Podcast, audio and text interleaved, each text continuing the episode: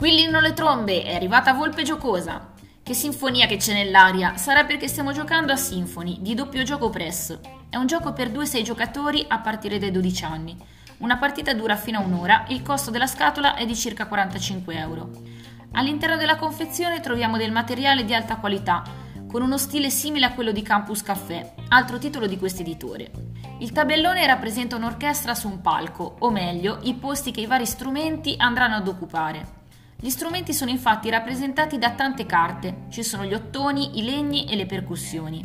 Segnalini comuni e pedine personalizzate per ciascun giocatore permettono in qualche modo di occupare gli strumenti.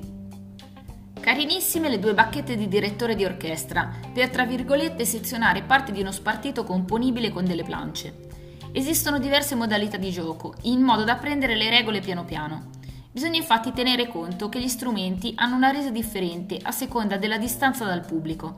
Nel gioco è quindi importante disporre bene gli strumenti e spostare i nostri segnalini da questo su un pentagramma comune. Qui si faranno i punti secondo un sistema di maggioranze. Non mancano effetti speciali dati dalle carte maestro, virtuosismo o palco.